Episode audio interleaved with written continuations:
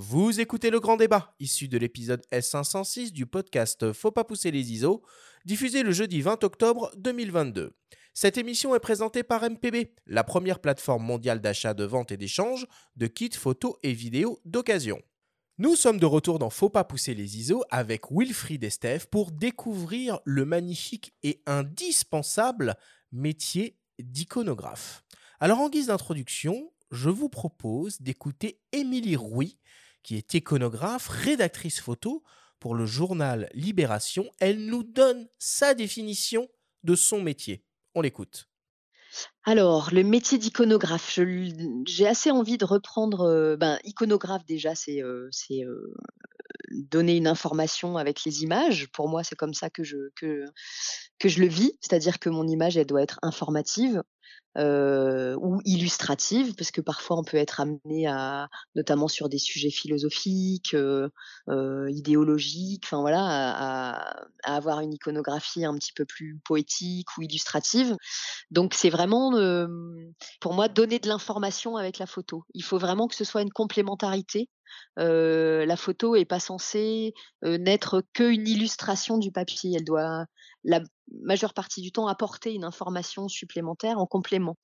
Et moi, j'aime assez le terme de rédactrice photo parce qu'il y a, on écrit. Il y a une écriture photographique, voilà. Et je trouve que notre métier, c'est également informer d'une autre manière que par l'écrit. Wilfried, qu'est-ce que tu penses de cette petite définition ? Est-ce que tu es en phase avec ? Je suis totalement en phase avec. J'aime bien la définition de rédactrice, rédacteur photo, qui me va bien. Et c'est vrai que ce qui est intéressant et ce qui est monté dans les années 90, c'est le côté illustration dans la presse, en fait. Et la photo a joué un grand rôle. Je trouve, parce qu'elle a su amener une vision. Alors parfois ça peut être un peu plus créative, un peu plus, parfois un petit peu fictionnelle dans ces photos d'illustration, que ce soit dans des rubriques. Qui vont aborder des thèmes de société de manière plus légère que ce qu'on peut lire de par le titre ou dans le texte, qui parfois peuvent être assez lourds. Il y a une espèce de côté un petit peu libération, quelque chose d'un peu plus plaisant pour rentrer dans l'article par une illustration un petit peu créative de la photographie. Ouais, puis la Libé a gardé quand même ce ton-là, hein, même depuis les années, il y a les années Sartre, Julie, etc. Mais au niveau de la place de la photo, ça reste une des rares publications qui la met vraiment en valeur. Toi, tu collabores beaucoup avec eux ? J'ai été photographe quasi permanent pendant 5 ans. Ensuite, avec Hans Lucas, on travaille beaucoup avec Libération. Après, ce qu'il y a de bien, moi, ce que je retiens de ces années-là, de Libé, qui était un petit peu référent, un petit peu original dans le paysage des médias, c'est qu'aujourd'hui, depuis une dizaine d'années, ça a été suivi par d'autres. Et pour moi, ils ont ouvert une voie qui ça a été suivi. Ça, c'est important. Et c'est très bien qu'ils étaient là et qu'ils continuent à faire un métier dans lequel on est sur de la photographie beaucoup plus osée. Ils osent parfois même un petit peu à revoir leur maquette, ce qui est assez rare, pour la photo. Et ça, c'est bien. Wilfried, dans quel type de secteur d'activité on peut trouver des iconographes ? Alors la presse, évidemment, on l'a bien compris, mais quels sont les autres endroits où on peut avoir besoin d'iconographes ? Alors il y a, moi j'aime bien travailler avec les maisons d'édition par exemple sur les couvertures de livres, de romans, évidemment les médias. Après ça peut aller jusqu'à des institutions culturelles, des agences de publicité. On parle d'acheteuses ou d'acheteurs d'art. Mais avant, il y a toute une logique dans cette chaîne de la photo, de l'image. Donc voilà, il y a des agences de presse aussi avec qui on collabore, qui ont eux c'est des gens qui vont vérifier les sources, indexer, éditer très très finement. C'est encore un autre. Il y a une palette de l'iconographe, du picture editor ou de rédacteur photo qui est assez impressionnante dans le métier en fait, et jusque dans la photographie un petit peu plus scientifique, où les iconographes vont être là pour, avec une rigueur beaucoup plus accentuée que sur la presse ou autre, quoi. Et quand tu dis que tu collabores avec des maisons d'édition ou des agences, est-ce que tu as des partenariats du coup qui cloisonnent tout ça ou est-ce que ça peut se faire comme ça au coup par coup ?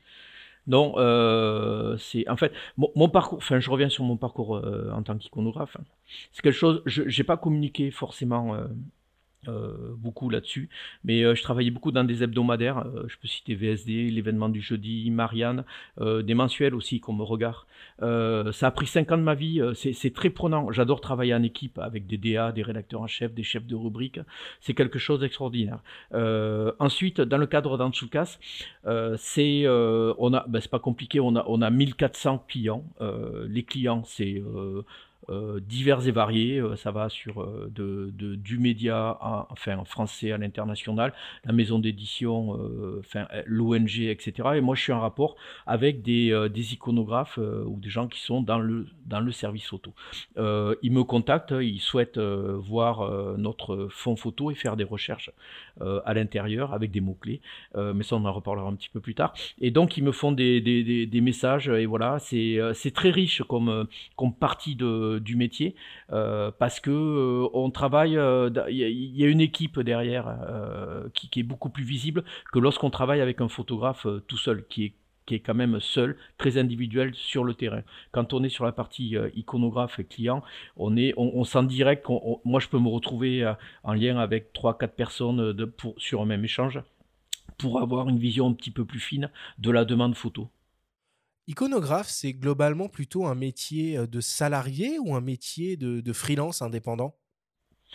Globalement, moi, je suis dans la presse depuis 1996. Du coup, on est globalement sur des gens salariés. Moi, c'est ce que j'ai connu dans le plus long de ma carrière.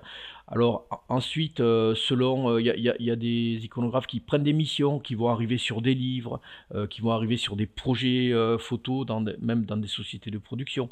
De plus en plus, je me retrouve avec des gens qui sont dans le documentaire ou même les chaînes télé. C'est pour vous dire vraiment où est la photo est vraiment partout, quoi.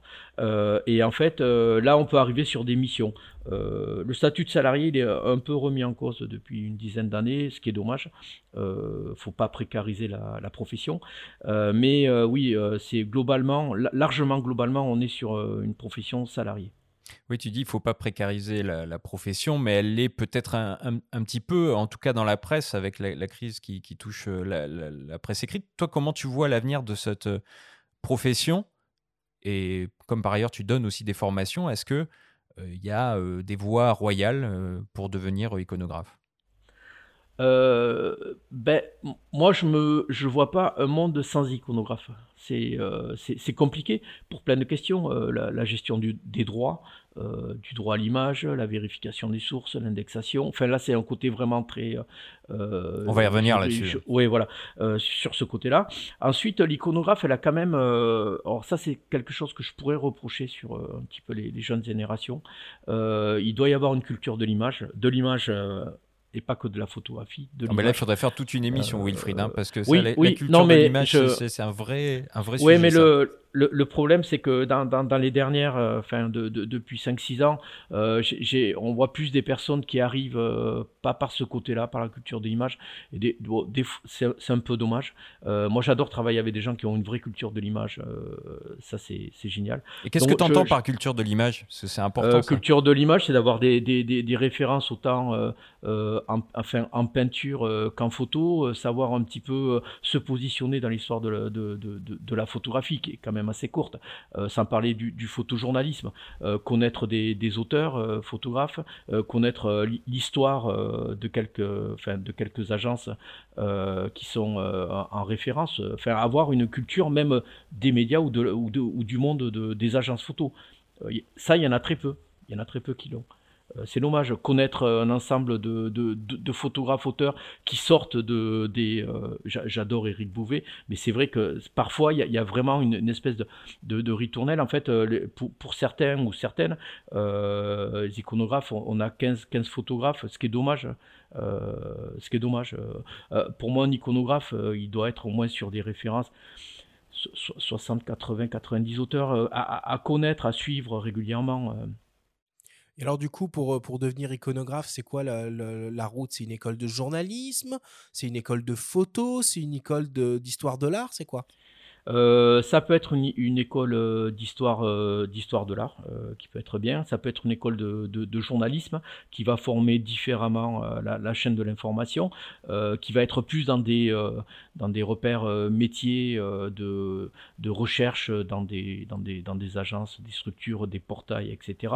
Après, il y a tout un cursus aussi. Ça va, on parlait de recherche documentaire en fait. Et les gens, certains étaient issus de tout ce qui est des bibliothécaires documentalistes. C'est encore autre chose. Donc, il y a trois, pour moi, il y a trois sources différentes d'entrée dans le métier. Soit on vient par une école de journalisme, soit on vient par tout le cursus autour des beaux-arts, etc. Ou alors une école de bibliothécaire documentaliste, quoi. Ou tout ce qui est technique de la documentation, en fait. Mais là, on va plus être sur des purs et durs photothèques, comme on peut avoir au niveau institutionnel, dans le public ou le privé.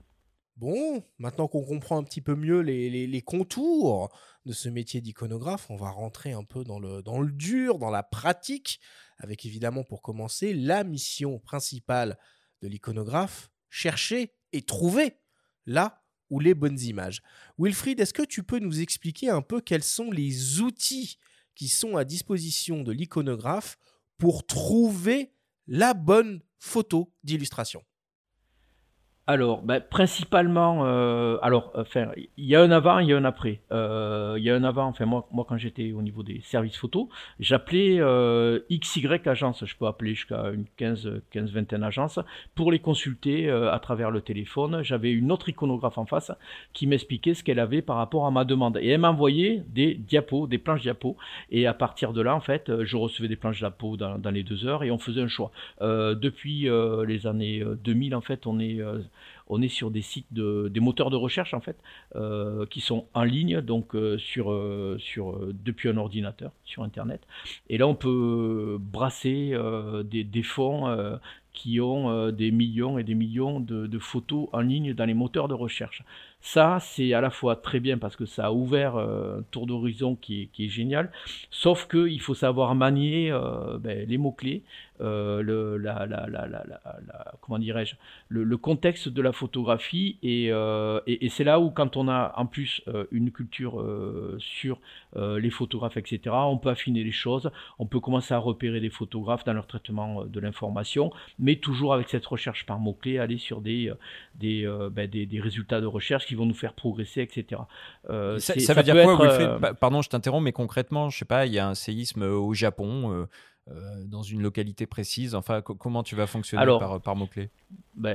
Alors déjà là, j'irai plutôt sur des agences filaires, entre guillemets. C'est du hard news, c'est-à-dire de l'actualité chaude. On va aller sur, il y a Reuters, AP, Associated Press, ou l'AFP, qui est... Alors, sur le Japon, ils sont là, mais ils sont peut-être moins... Alors là, c'est un cas de figure compliqué, le Japon. Tu lui as trouvé parce que tu as un décalage horaire. Mais parce qu'il y a un décalage horaire à gérer aussi, quoi. Oui, tout à fait. Ouais. Non, mais là, j'irai sur des filaires d'emblée, en fait, sans trop réfléchir. Donc, AP, Reuters, AFP, pour chercher une information chaude, entre guillemets, qui n'est pas encore arrivée sur les agences généralistes, comme peut l'être Hans Lucas et d'autres.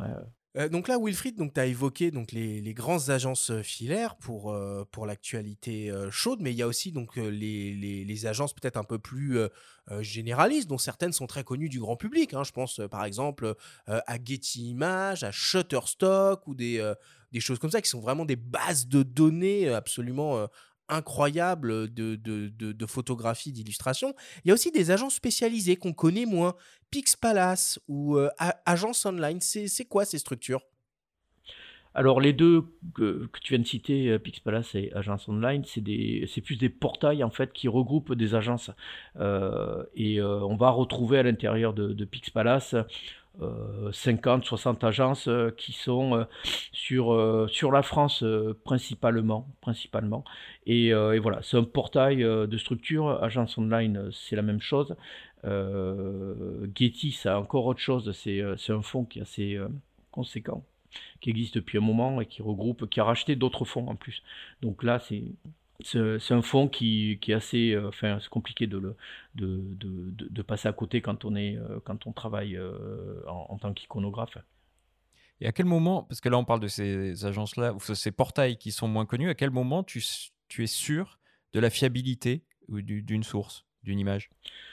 Ben, tant que je vais le chercher sur ces portails-là, j'en suis sûr, parce que c'est des professionnels. Donc il y a tout un process au niveau du flow des photos qui sont intégrés. Je vais parler dans tout cas ce que je connais bien, mais aussi de PixPalace qui refuse des fichiers lorsqu'ils sont mal indexés ou pas totalement indexés dans des champs en fait. Quand on ouvre une image dans un logiciel comme Photoshop ou Lightroom, en fait, l'image, au-delà de l'image, il y a des métadonnées. Et les métadonnées, c'est un petit peu le contexte de la photographie. Et ça va expliquer à travers une vingtaine de champs où est-ce que la photo a été prise. Ça va donner une description, ça va dater la photographie, ça peut nommer des gens, ça peut donner aussi un contexte d'exploitation commerciale. Et en fait, tout ça, c'est dans les métadonnées. Une photo sans métadonnées, c'est extrêmement dangereux parce que c'est des fake news. On peut faire dire n'importe quoi à une photo. Quand on est chez des professionnels comme une agence reconnue, il n'y a pas de problème parce que une photo ne peut pas ne pas avoir de métadonnées, c'est impossible. Donc on est dans pour en revenir à cet environnement-là, on est en sécurité au niveau d'information parce qu'on sait que tout est vérifié, qu'il n'y a pas de problème, tout est bien indexé et qu'on va pouvoir sourcer la photographie, entre guillemets, connaître le contexte et ça a été fait par des professionnels. Wilfried, comment ça se passe concrètement avec les rédacteurs ? Alors, bon, évidemment, quand il faut des photographies pour un sujet d'actualité parfaitement identifié, on comprend assez bien. Mais par exemple, pour illustrer des sujets un peu plus abstraits, imaginons qu'un rédacteur te contacte et te dise voilà, je fais un dossier sur la grande démission en France. J'ai besoin de 6 illustrations. Comment ça se passe avec lui pour aller chercher les bonnes choses? Alors, avec un rédacteur photo qui m'amène sur ce type de sujet un petit peu plus, on va dire, une illustration créative, moi, je connais bien mes photographes, du coup, je vais l'orienter directement vers certaines écritures qui sont qui vont un petit peu se jouer de la réalité dans la mesure où elles vont montrer des choses soit invisibles ou suggérer des sentiments. C'est compliqué, suggérer des sentiments, etc. Donc, il y a des gens qui se sont fait une spécialité dans plein d'agences sur un petit peu une photographie dite créative, entre guillemets. Après, il y a des photos qui sont prises à l'occasion d'événements ou de rues, etc., qui vont au-delà de la scène qui est photographiée, qui deviennent des icônes aussi. Ça, c'est très intéressant. Alors ça suppose de bien connaître le fond photographique, parce que c'est pas en tapant des mots-clés que cette photo-là, elle va remonter. C'est là où la culture, en fait, du métier, en fait, ou que moi je peux avoir avec les photographes de l'agence, est très importante. La force d'un iconographe, Wilfried, c'est en fait son carnet d'adresses. Alors, ça joue énormément, son carnet d'adresses, de savoir... je revenais tout à l'heure au fait que aujourd'hui, moi, je regrettais que certaines iconos qui arrivent un petit peu jeunes dans le métier n'aient pas un carnet d'adresses, une culture, on va dire. Le carnet d'adresses, elles vont se le faire. Mais aujourd'hui, le carnet d'adresses ou la culture, certes, il y a des festivals, il y a des livres, il y a beaucoup de choses.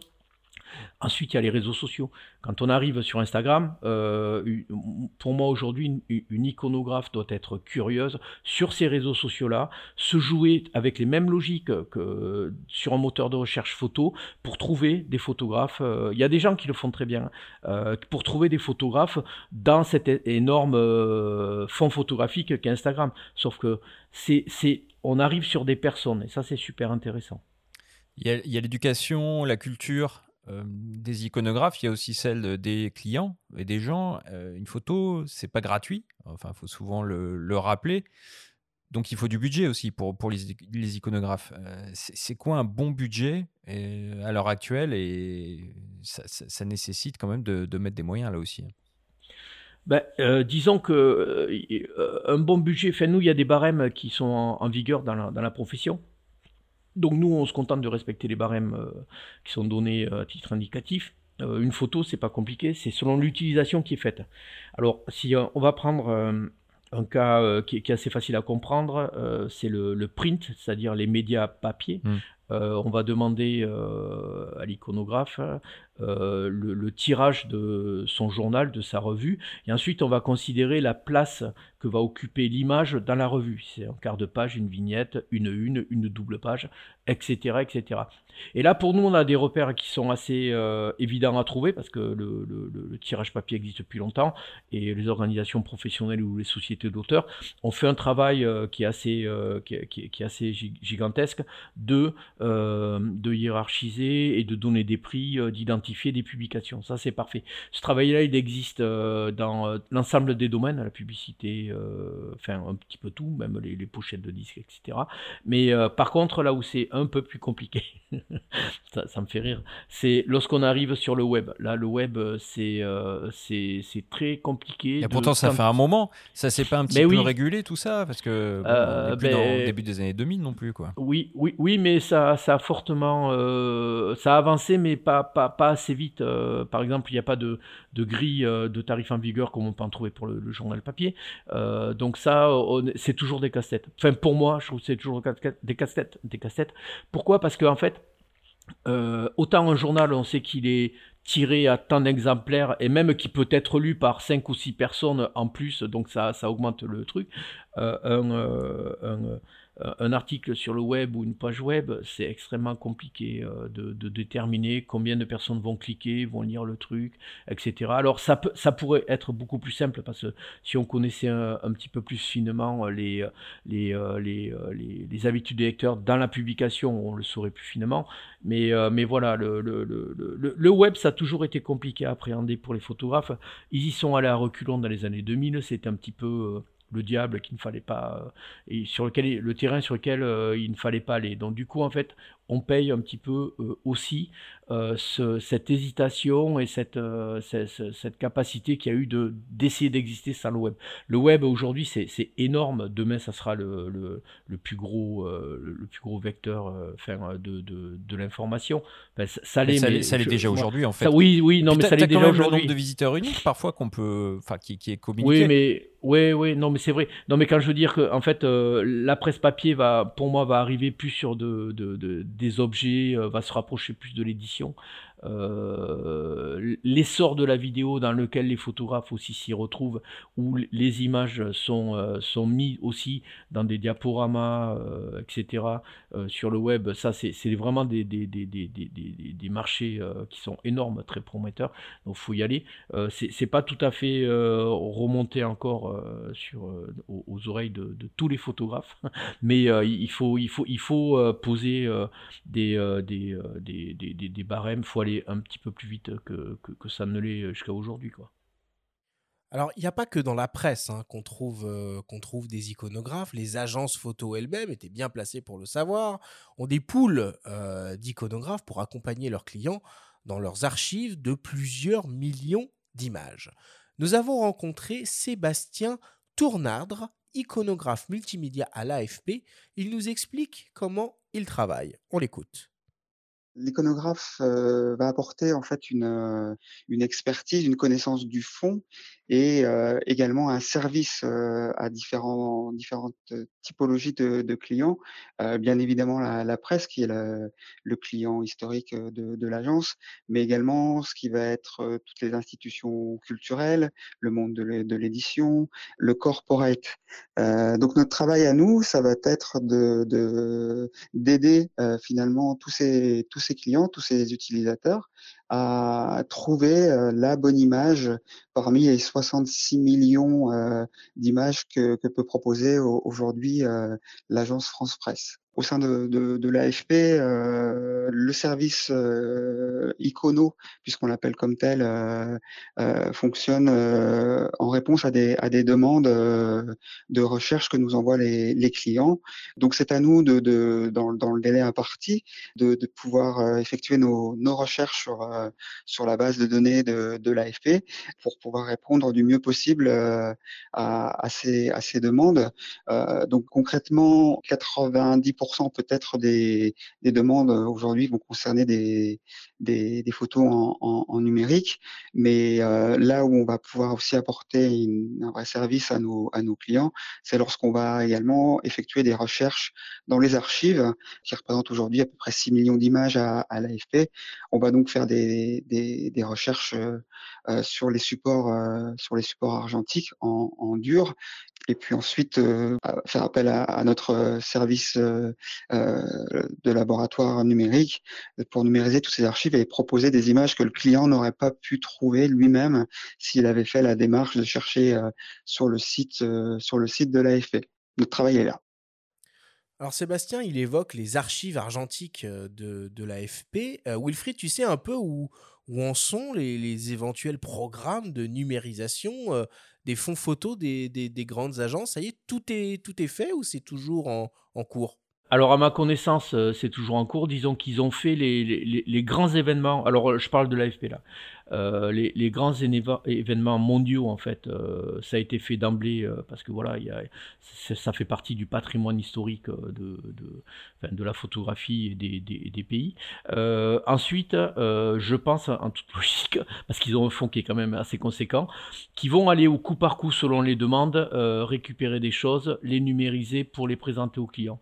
Et c'est ça qui va un petit peu débloquer la numérisation, parce que c'est des fonds qui sont quand même assez colossaux. Ça représente des budgets stratosphériques en plus, quoi. Ça représente des budgets qui sont assez conséquents. Et donc, pour moi, c'est la demande du client ou alors le projet interne de l'AFP qui va conditionner le fait qu'il va être numérisé, puis rentrer un petit peu dans toute la chaîne, indexé, etc., pour arriver dans le moteur de recherche. Parce que, et puis au bout d'un moment, c'est compliqué de... Parce que la numérisation, ça nécessite le fait de revenir sur une collection. Et au bout d'un moment, c'est OK, c'est quoi les priorités ? Qu'est-ce qu'on fait en premier, selon quels critères, etc. Donc voilà, je pense que ce qui est bien, en fait, dans cette logique-là que nous venons d'entendre, c'est qu'il y a une icono qui connaît l'ensemble du fond. Donc lui, il va savoir que quelque chose n'a pas été numérisé, mais que c'est quelque chose qui va répondre à la demande du client. Et à partir de là, en fait... il va faire l'effort d'aller tout rechercher, de présenter, de numériser, etc. Ça, je trouve que c'est une bonne attitude.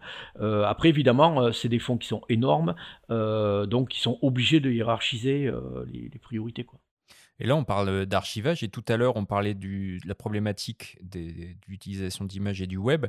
Est-ce que ça veut dire que, de toute manière, tu vas quand même envoyer des images en haute définition, même pour du web, pour que l'image elle soit aussi stockée à sa meilleure dev possible en fait? Effectivement, on envoie il y a des minimums à avoir en termes de standards. Alors chez nous, on travaille beaucoup pour la presse. Chez nous, le minimum, c'est une double page.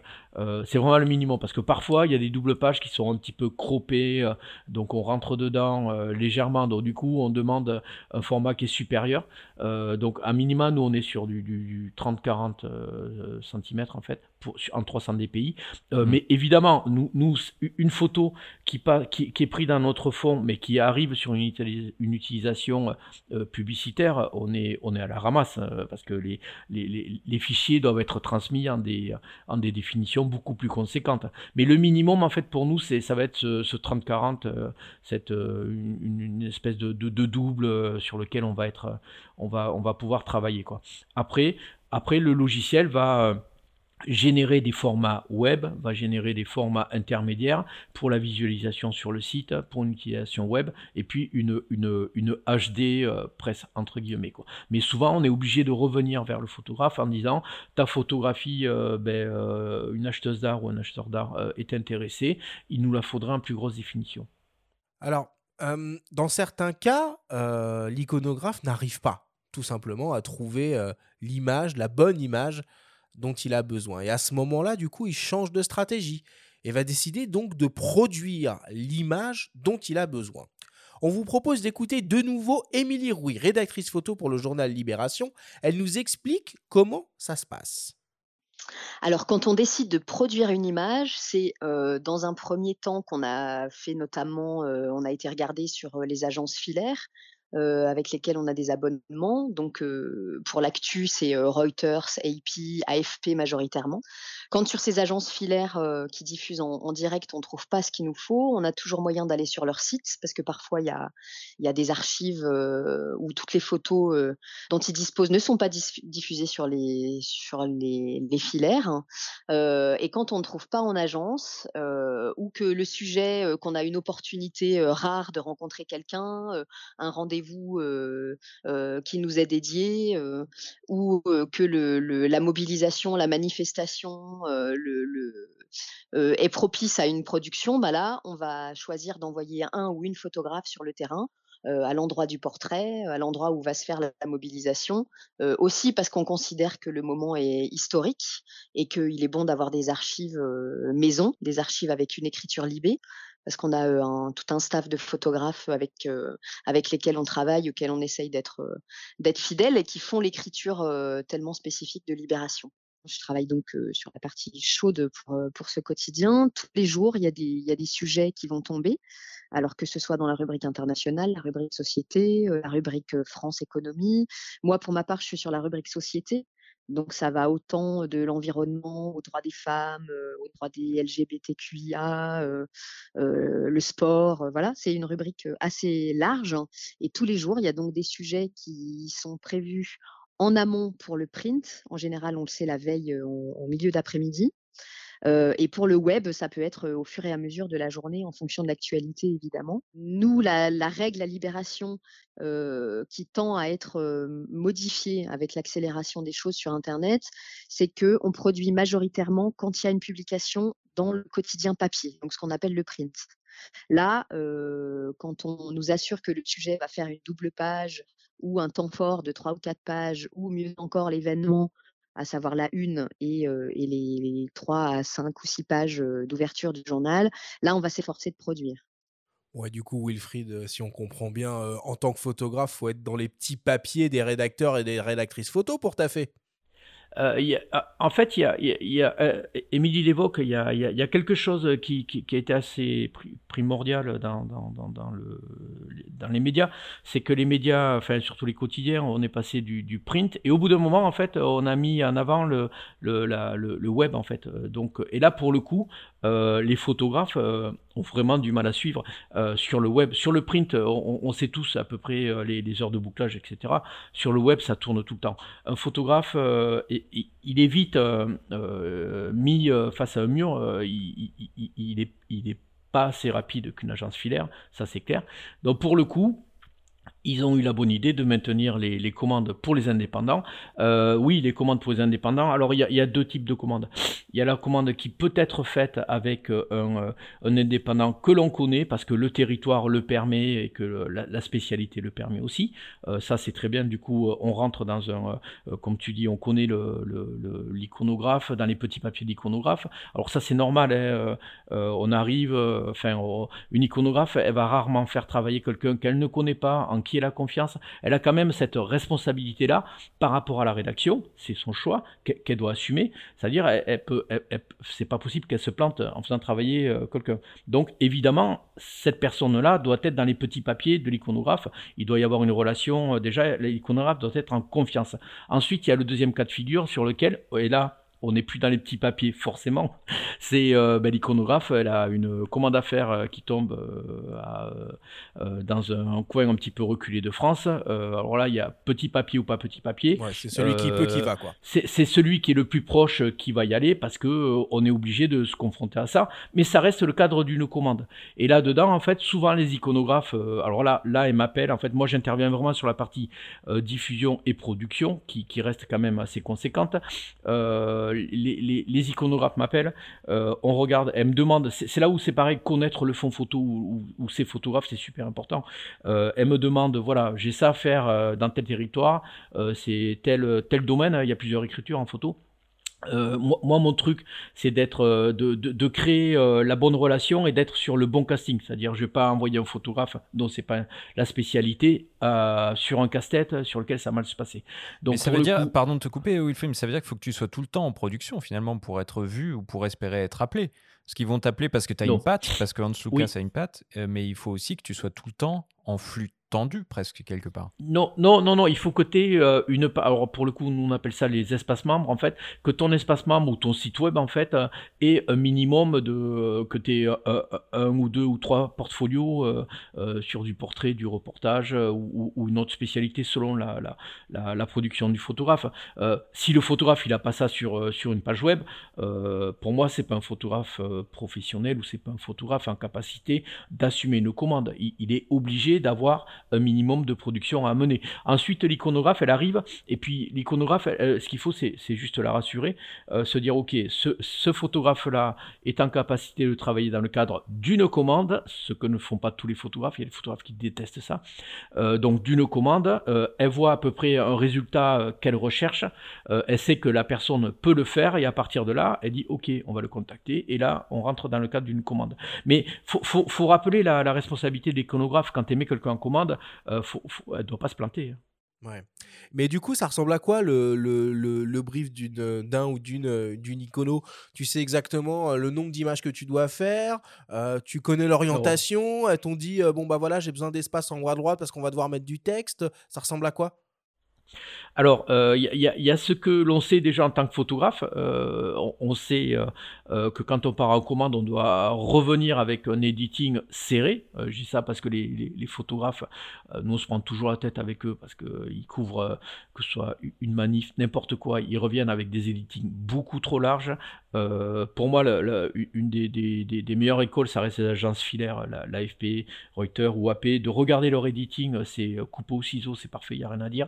Les photographes ont du mal vraiment à faire leur editing, donc d'arriver avec un editing serré, de varier les plans, là on est vraiment dans le cadre d'une commande, hein. De varier aussi les angles d'entrée en fait, je vais pas dire en fait de tenir compte du contexte, de l'environnement, de le montrer, des personnages à suivre, un côté un petit peu plus dans le mouvement. En fait, alors, ça dépend de l'histoire hein, sur laquelle on va être en commande, mais il y a des codes qu'un photographe se doit de respecter. Il ne va pas ramener X images redondantes, le photographe. Donc, à lui de construire un petit peu son histoire là-dedans, comment il s'y retrouve. Ouais, mais si par exemple, tu pars en commande pour Le Monde ou pour Libé, ça veut dire que tu ne gardes pas des images que tu pourrais utiliser dans un autre contexte plus tard ? Bah, tu peux le faire, hein, tu peux le faire. En fait, si tu veux, la commande, elle va jouer jusqu'à que la publication est faite. À partir de là, le photographe va peut-être revoir différemment son histoire, peut la proposer à d'autres dans un temps 2, en fait. Donc voilà, oui, donc le photographe, lui... Après, évidemment, quand on bosse pour Libé ou pour Le Monde, on n'est pas dans la même iconographie. Donc le photographe... qui connaît le client, parce que bien évidemment il connaît bien ce qui se passe dans les rubriques en termes d'iconographie, je plaisante parce que c'est pas tout le temps le cas, et en fait il sait pour qui il travaille, donc il va faire aussi son editing et il va être sur le terrain un petit peu, il va se pousser, il va faire des efforts pour faire aussi parfois un type d'image qu'il n'aurait peut-être pas fait forcément, mais c'est le cadre de la commande qui veut ça, et donc après il peut remanier son histoire différemment. Mais voilà. Ouais, puis il faut accepter que son image soit entre guillemets, alors massacrer le terme, mais peut-être un peu fort, mais enfin parfois en maquette, certains titres peuvent se permettre des libertés, mettre des exergues sur une image, mettre du texte tout simplement sur l'image. Ça s'appelle les médias, évidemment. Ouais. En fait, faut pas que le photographe se sentent investis d'une mission comme s'il était dans une exposition. L'exposition, c'est un truc à lui, point barre, il fait ce qu'il veut, il est maître, il a le final cut, ok. Quand on travaille dans les médias, qu'on a un minimum de culture, on sait très bien toute la chaîne qui se passe dans une rédaction, ça passe par la photo, le rédacteur qui va un petit peu mettre des légendes un peu conséquentes parfois, un graphiste, le DA, c'est une chaîne, le photographe fait partie de cette chaîne, il faut qu'il en soit conscient, et le final cut, c'est plus lui qui l'a.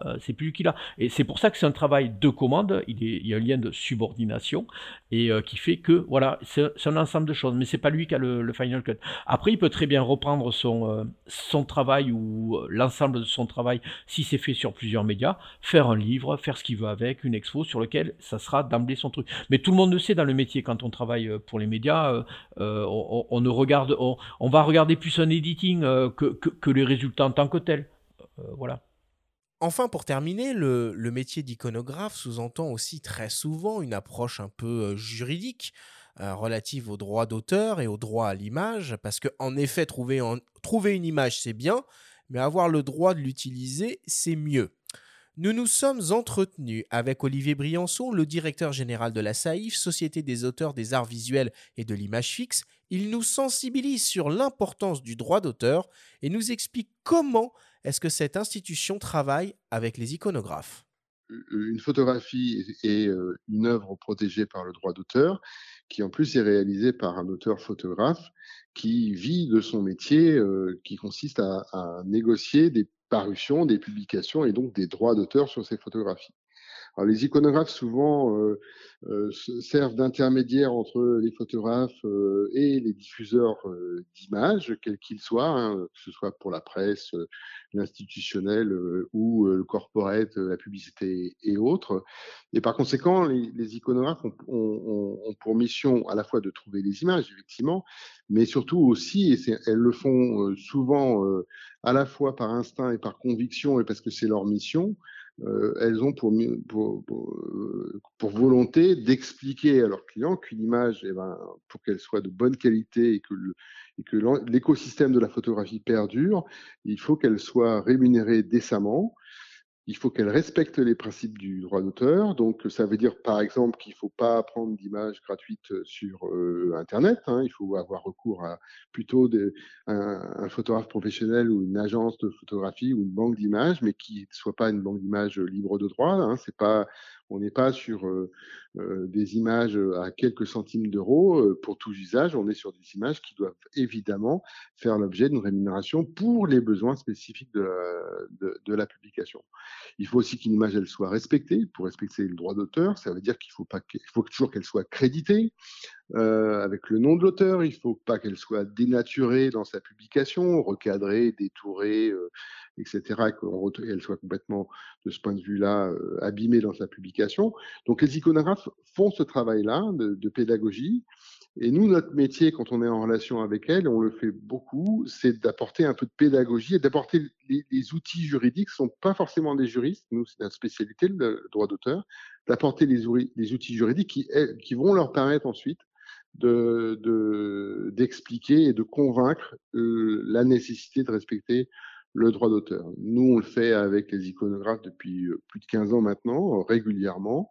On travaille beaucoup avec leur organisation professionnelle qui s'appelle l'Association nationale des iconographes, l'ANI, avec qui, depuis des années, on organise des ateliers, on participe à des choses sur les festivals, sur différentes expositions. On a depuis toujours essayé d'apporter et travailler en collaboration et essayer d'apporter cette espèce de formation au droit d'auteur pour avoir les bons outils et expliquer les bons réflexes que doivent avoir les diffuseurs au regard de l'image. Moi, ça me fait penser évidemment à la dernière campagne de communication un peu provoque, un peu choc qu'a fait l'UPP qui s'appelait « Une photo, ça se paie », avec des catchphrases très bien du genre « Prends l'image sur Internet, personne ne s'en rendra compte »,« Non, ce n'est pas rémunéré, mais il y aura une super visibilité ». Ou encore, prends un photographe plus jeune, c'est moins cher. Est-ce qu'il y a encore trop d'abus, Wilfried, de la part des diffuseurs qui font n'importe quoi avec le droit d'auteur ? Alors, je souligne, comme a fait Olivier, ce qu'a développé l'ANI depuis son existence, l'Association nationale des iconographes, qui fait un gros travail de pédagogie. Ensuite, je souligne aussi, il y a des sociétés qui sont positionnées sur le traçage des photos sur le web ou sur le print, et ils font des recherches. On citait PixPalace, mais ils ont un service qui s'appelle PixTrack à côté, qui est chargé de faire ça. Derrière, ils sont aussi chargés de faire intervenir un service juridique et de mettre des avocats.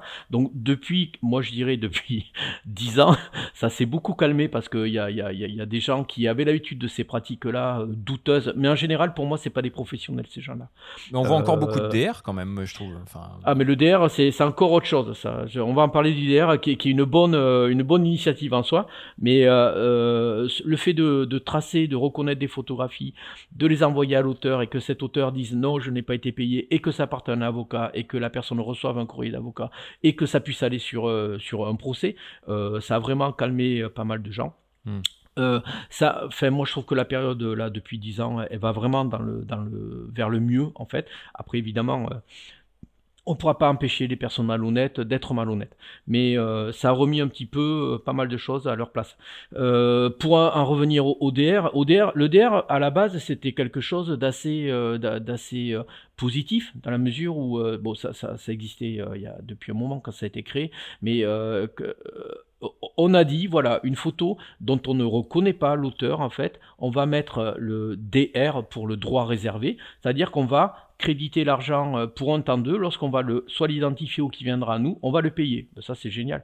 Sauf que le DR, en fait, c'est un petit peu généralisé, et en fait... Et il a couvert d'autres pratiques, c'est-à-dire pas celles pour lesquelles on l'a créé. C'est-à-dire qu'aujourd'hui, une photo dont on veut juridiquement dire bon, on peut ne pas la payer parce que la personne ne le souhaite pas ou x, y raison, en fait, on va lui mettre l'appellation DR et ça va passer comme ça à l'as, entre guillemets. Mais à la base, le DR, c'était pas ça du tout et c'était plutôt une bonne initiative, quoi. Voilà, aujourd'hui, le DR couvre certaines choses qui sont un peu moins, un peu plus délicates, quoi. Mais voilà, après je reviens moi je suis pour alors les photographies que l'on utilise soit le print ou le web ne viennent pas forcément de professionnels, parce que le professionnel il n'est pas là partout tout le temps, hein. Il peut se passer quelque chose dans une rue, l'amateur est là, il fait la photo, ok, il a une photo qui peut illustrer un fait divers, un fait historique, etc. Ouais, mais il n'y aura pas là les fameuses métadonnées et compagnie non, mais en fait, il y a des gens qui vont les récupérer, qui sont un petit peu pour ça dans certains journaux, qui vont être là pour contacter, faire une veille sur les réseaux sociaux, contacter l'amateur, récupérer la HD et la publier. Bon, l'amateur a été là, parfait, il a quelque chose que le professionnel n'a pas. Moi, ce que je veux, c'est que l'amateur soit payé comme le professionnel, et ça résoudrait beaucoup de choses. Oui, mais est-ce que l'amateur ne va pas juste donner son image et être flatté d'être publié, ce qui arrive dans la plupart des cas sans demander une contrepartie? Alors, de plus en plus, l'amateur, c'est qu'une image, ça se monnaie. Voilà, oui, il a parfaitement droit. Mais tout comme un professionnel a le droit aussi de dire, pour cette publication, je ne souhaite pas avoir de droit d'auteur. Ça, c'est possible. Il y a des gens qui, dans des ONG ou autres, font don de leurs droits d'auteur. Ça, c'est tout à fait possible. Le professionnel, il y a des règles. Après, il peut dire, pour un magazine qui n'est pas un magazine généraliste, mais un magazine qui a moins les moyens, etc., il peut dire, je m'y retrouve autrement et je fais un peu je réduis mon prix, ou alors je fais acte de gratuité. Il peut le faire, c'est pas un problème. Ça, il peut le faire. Et tout comme l'amateur pourrait être aujourd'hui rémunéré systématiquement sur la publication de ses photos. Et ça régulariserait le marché, je pense. Alors Wilfried, peut-être pour terminer, il existe des banques d'images en ligne libres de droit. Alors il y en a une qui est assez connue, hein, qui s'appelle Unsplash. Et Unsplash, pour la petite histoire, a été racheté en 2021 par Getty Images. C'est quoi le modèle qu'il y a derrière ce genre d'agence, et pourquoi Getty rachète ça? J'ai l'impression qu'il se tirait une balle dans le pied, non? Il y a des questions de monopole déjà, d'élimination de la concurrence. Ça, c'est pour moi je pense que c'est une des raisons premières. Ensuite, c'est jamais. Faut voir le libre de droit. Pourquoi? Voilà, jusqu'où ça s'arrête, le libre de droit, parce que une entreprise comme Getty ne bosse pas gratuitement ou va pas fournir une masse de travail humaine et financière comme ça sur du libre de droit sur lequel il n'y a aucun retour. Moi, je pense que c'est des questions de monopole, d'éliminer la concurrence. On pourrait éradiquer une concurrence déloyale, tu veux dire? Alors, je crois que Getty ne pense pas forcément comme ça, mais moi, je pense plutôt pour des questions de monopole. Ok. Bon, bah écoute, voilà, on a un beau tour d'horizon quand même de ce fabuleux métier qui est un iconographe. Évidemment, le chrono de l'émission tourne. Il faut qu'on arrête notre discussion là-dessus. Merci beaucoup, Wilfried, de nous avoir éclairé sur tous ces points. Merci à vous.